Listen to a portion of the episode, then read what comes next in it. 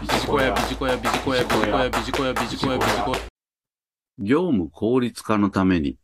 外注を有効活用しようということで、今回は情報提供をさせていただければと思います。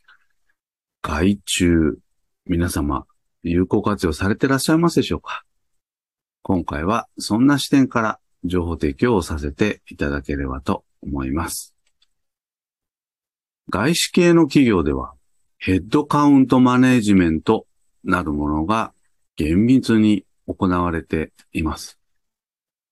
これはどういうことかと申しますと、人員の管理ということです。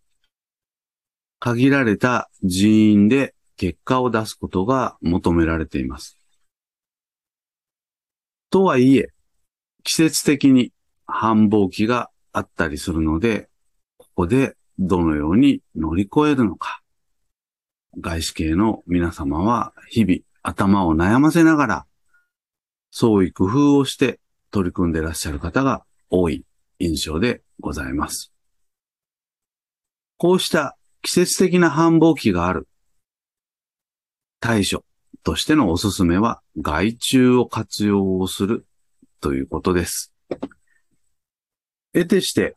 日系の企業の場合は内部の人員を酷使をすることで季節的なムラを乗り越える傾向がありますけれども、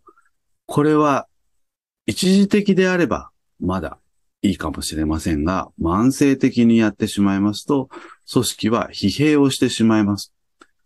ですので、要注意のやり方になってこようかと思います。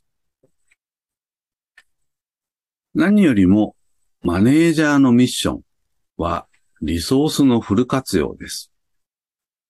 リソースの中には、代表的なもので言いますと、人物金。これ以外にも、時間ですとか、情報ですとか、空間ですとか、いろいろなリソースがあります。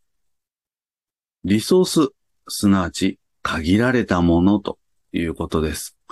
この限られたものをいかにフル活用して結果につなげていくかということが私たちマネージャーの手腕にかかっているということです。先ほどの外資系の例で申し上げますと、人というのはヘッドカウントのマネージメントによって厳しく決まっておりますので、こういったところは金で解決できるということです。すなわちお金で解決できることはそちらのリソースを使いましょうということです。ただし、このお金も簡単に対処できるかというと必ずしもそうではありません。すなわちビジネスにおいてお金を使うということは当然のことながら目標設定、実行計画、そして意思決定と決断が必要になってまいります。この辺が私たちマネージャーの腕の見せ所と言っても良いでしょう。外注を使うメリットはスポット。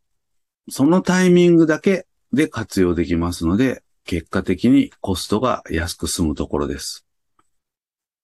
そして、きちんと外注先を選べば、品質も当然のことながら問題のないレベルで仕事がこなすことができるようになります。最後にまとめになりますけれども、やはり私たちマネージャーとしては、より大きな仕事をすることを意識をして仕事に取り組んでいきたいものです。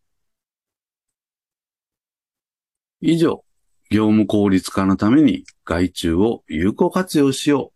ということで情報提供させていただきました。ビジコヤ。